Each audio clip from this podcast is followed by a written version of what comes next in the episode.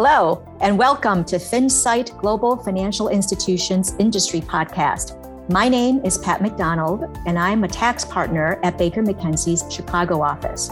I regularly advise U.S. clients, non U.S. institutional, and sovereign wealth clients on tax issues relating to private equity, infrastructure funds, and real estate funds. Our episode today is part of the ongoing Sovereign Series World in Motion and the first of two episodes that takes a close look at sovereign wealth funds, our current observations of our sovereign clients' approach to tax governance and structuring. In this first episode, we will be taking a closer look at the investment activities of sovereign players in the post global financial crisis and pandemic environments and their areas of tax focus in M&A scenarios, including in making US investments. Joining me today is an esteemed panel of speakers from various Baker McKenzie offices. First, we have Diogo Duarte de Oliveira, managing partner of Baker Lux's tax team, who advises private and institutional investors on fundraising, management incentive strategies, and transaction structuring. Next, Guillaume Le Camus, a partner in Baker Paris's tax group.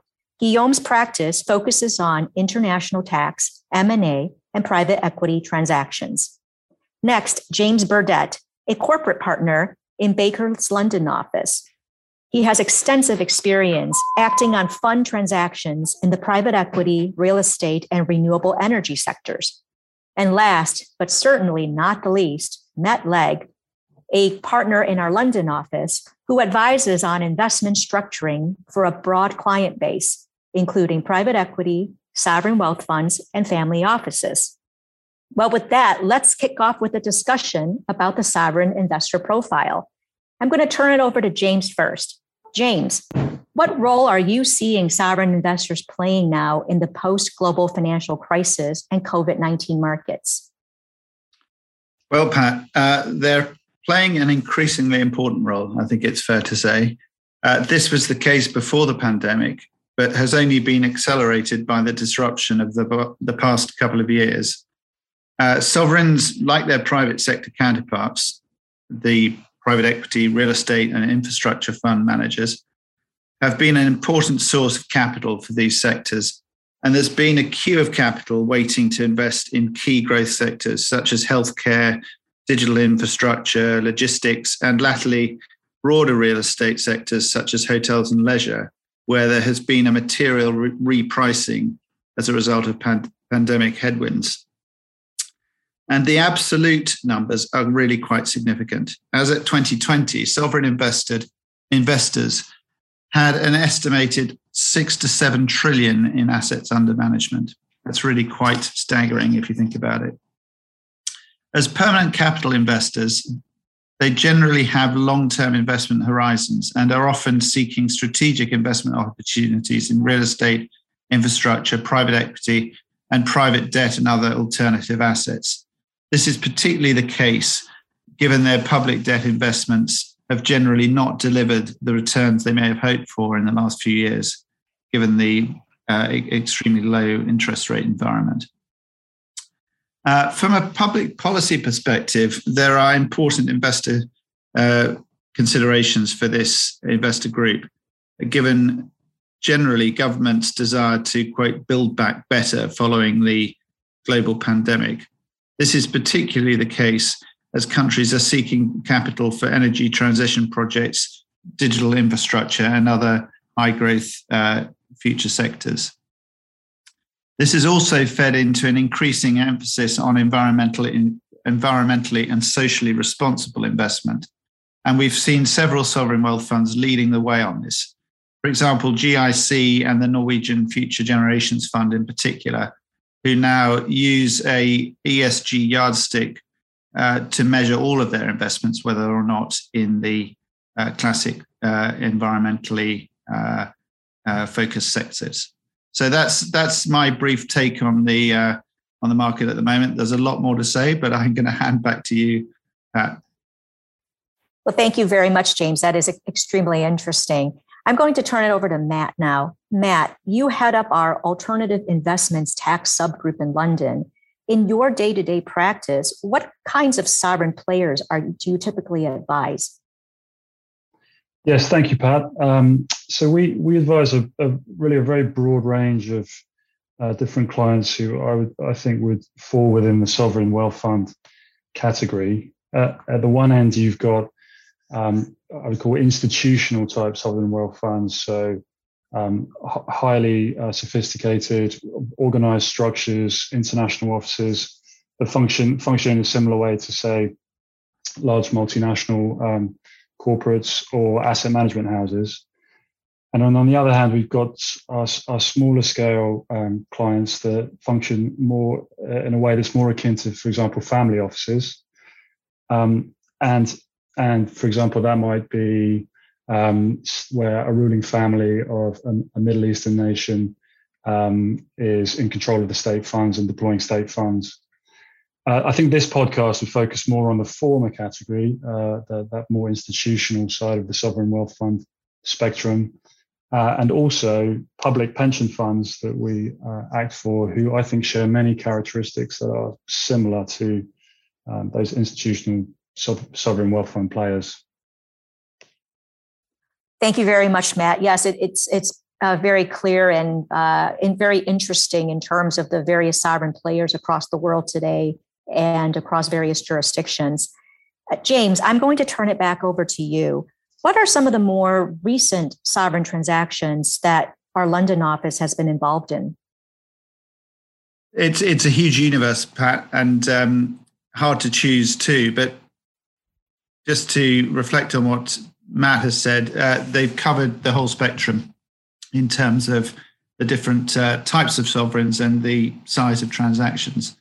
Um, the, the two I'd focus on is uh, firstly, a, uh, a, transaction we pursued for an Asian based sovereign, which was uh, acquiring a 40% direct stake in a European industrial manufacturing company. And that, I think, was an example of uh, if you like, the sophisticated end of the sovereign spectrum where you've got clients who've got significant deal teams, significant in house uh, legal and tax capabilities, and also uh, a strong asset management team to look after the investment once it's been made. Um, the other example I'd give is where we're actually acting for the asset manager who is establishing a a bespoke separate managed account for another Asian sovereign to invest around one and a half billion US dollars across global real estate. So this managed account is it's set up by way of a double parallel limited partnership structure. Um, and there are a host of structuring and tax issues regarding the structure itself, but also the making of those investments and in particular, I would add in relation to US tax, and I know, Pat, you'll be coming on to talk about some of those, uh, those issues a little later. So that's uh, my two pennies worth, Pat, and uh, back to you. Thank you very much, James. So, Guillaume, I'm going to turn it over to you. Can you give us an overview of the most common sovereign transactional scenarios and structures? And also, does the chosen structure typically depend on asset class? Yeah, thanks, Pat.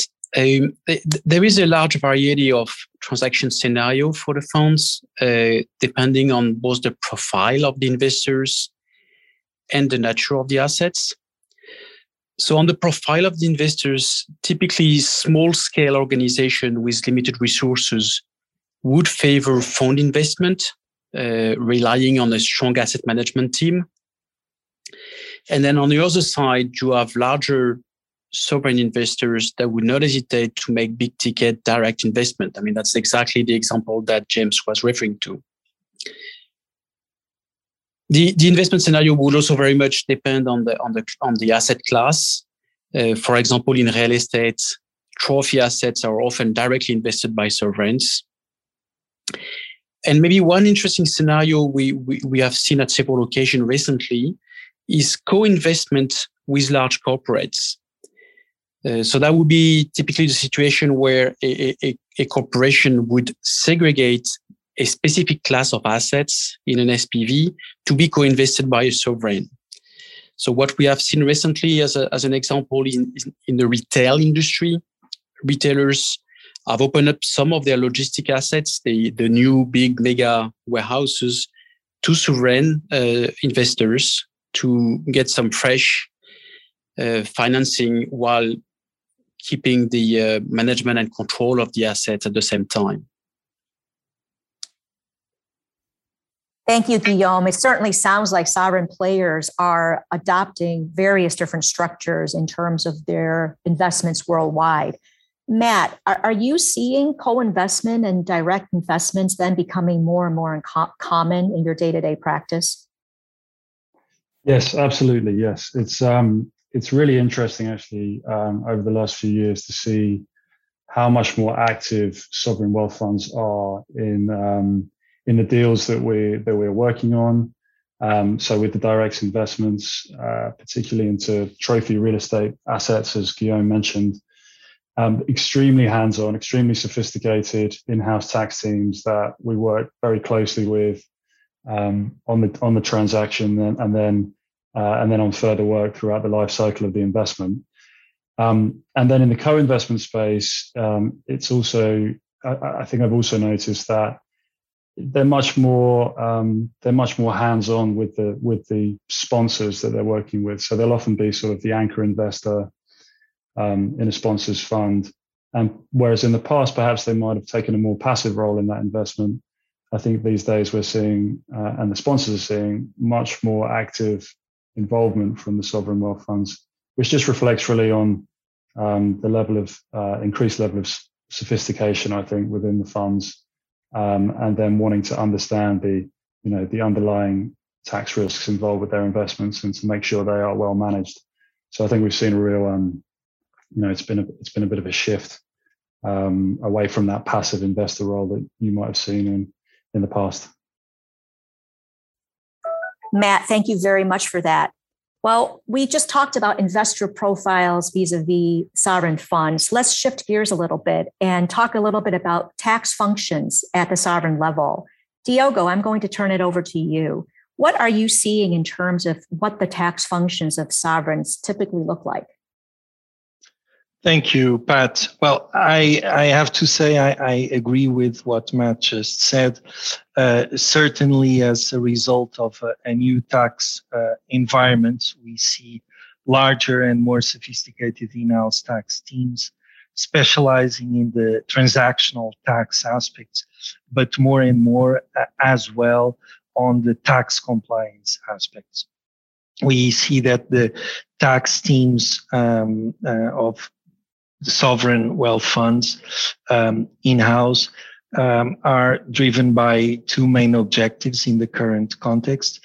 One is the traditional function, uh, still important, obviously, to mitigate unnecessary uh, tax leakages, but uh, also uh, two is to ensure seamless tax compliance and tax risks uh, mitigation in light of uh, a significant amount of new tax legislation that came into force over the past years. We think about uh, BEPS, ATAD 1, ATAD 2, DAC 6, possibly ATAD 3 uh, to come on, on shell companies. So there, there is a, a, shift on the functions and a real need uh, to, to respond and, and, to do so.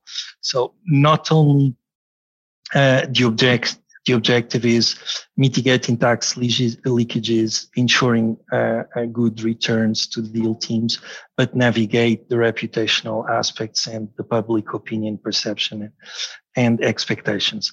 Our work at Baker is, is to help uh, tax teams and deal teams taking the right decisions in terms of identifying and evaluating these technical opportunities, the technical risks, and the reputational risks, collaborating across different practices, different jurisdictions, uh, and in end with um, with the deal and tax teams uh, of of these sovereign wealth funds. Um, back to you, uh, Pat. Diogo, thank you very much for that. Uh, if I may add a, a, a, bit from a US tax perspective and what we are seeing in terms of tax functions at our sovereign wealth clients, I have to say that some of them do have internal tax teams, others do not, but work very heavily with law firms and accounting firms. And one common thread amongst all of them is that our sovereign clients are extremely sophisticated uh, in the tax area. Uh, mitigation or minimization of tax leakage, and certainly in the US, is a key goal. And that's certainly something that every one of our sovereign clients uh, insist on, and they are well versed in this area. And they, like I said, they work very closely um, with law firms such as Baker McKenzie. They also work closely with the Big Four, and in turn, that means we work closely with the Big Four for the benefit of our sovereign clients. So, with that, I'm going to turn it back to James. And James, what are you typically seeing sovereigns fuss about nowadays in a transactional scenario? So, for example, are there particular points of sensitivity that are specific to the investor profile?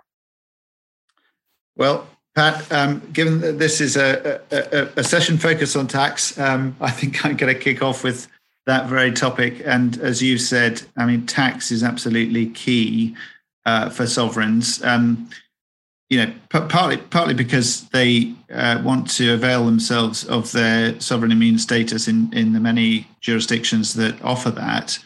Um, but also, I think they want to be good good citizens and and they want to be seen to be doing the right thing. So uh, you know, it, it is a rare it's extremely rare. In fact, I can't think of a, a, recent example where a sovereign has wanted to engage in aggressive tax structuring. Quite, quite the opposite. They are um, they are very much focused on sticking by the rules, but but you know where those rules uh, allow them to um, mitigate uh, tax leakage, of course they'll they'll avail themselves of that. But but as I'm sure we'll come on to discuss, um, you know, aggressive tax structuring is something sovereigns will generally want to stay well clear of, and that may well you know, affect the choice of, of uh, managers with whom they partner.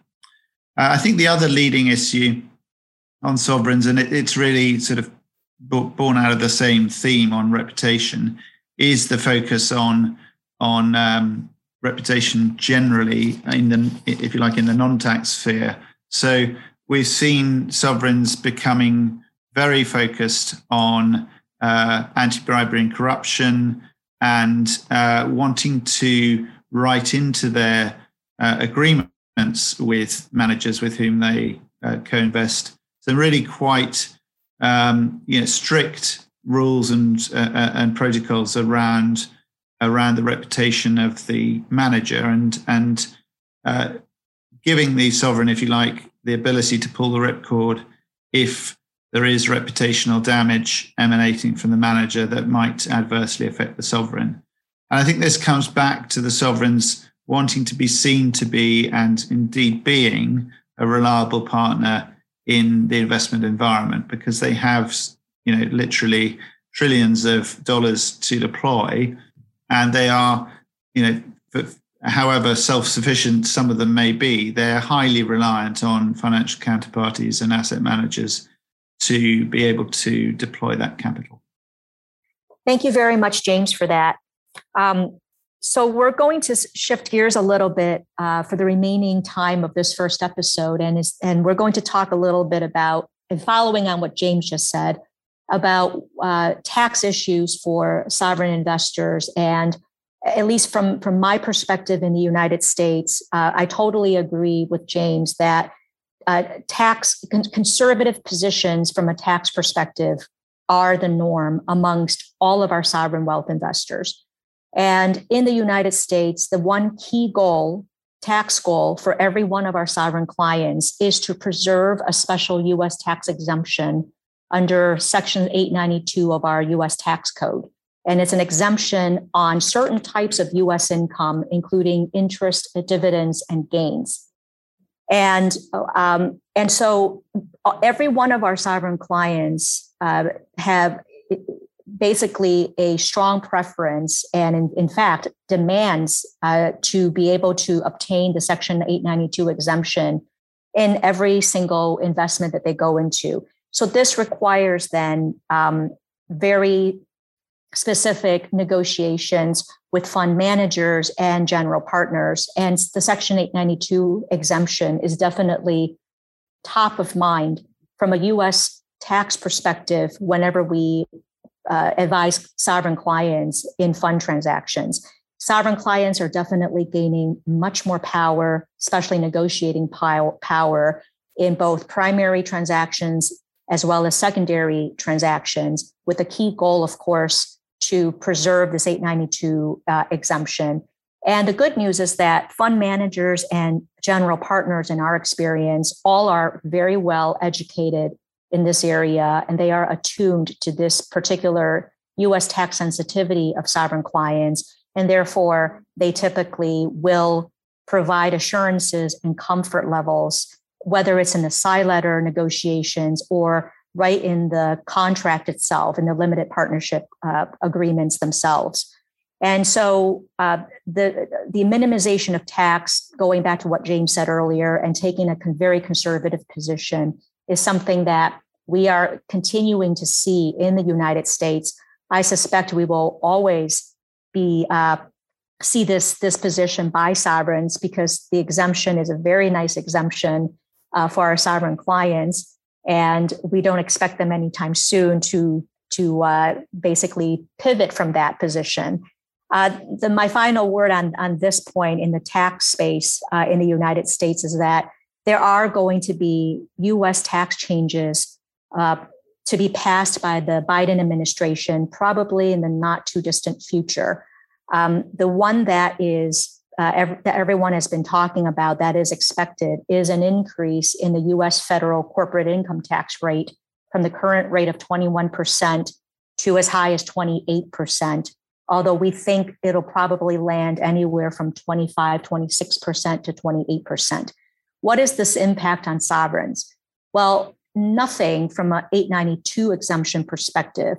But what it, what it does mean is that when sovereigns do invest in funds or they engage in secondary transactions where there are corporations in the structure, the higher tax rate for corporations going forward or the anticipated higher income tax rate for corporations going forward does mean that it could have a, a, a, potential negative impact on the ultimate returns to our sovereign clients because of the tax leakage at the corporation level.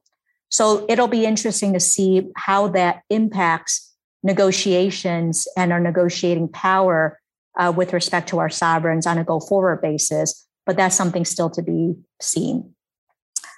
So with that, this has been an overview of some of the M&A work that we are doing at Baker McKenzie on behalf of sovereign wealth funds, and we thank you so much for sharing your experience around the space.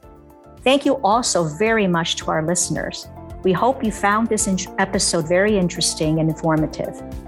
For our next episode, we will take a closer look at how tax transparency measures in Europe are affecting sovereign investors' activities there.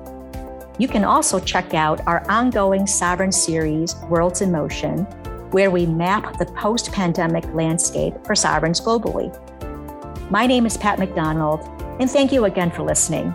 We hope you can join us for the next episode of FinSight. Goodbye.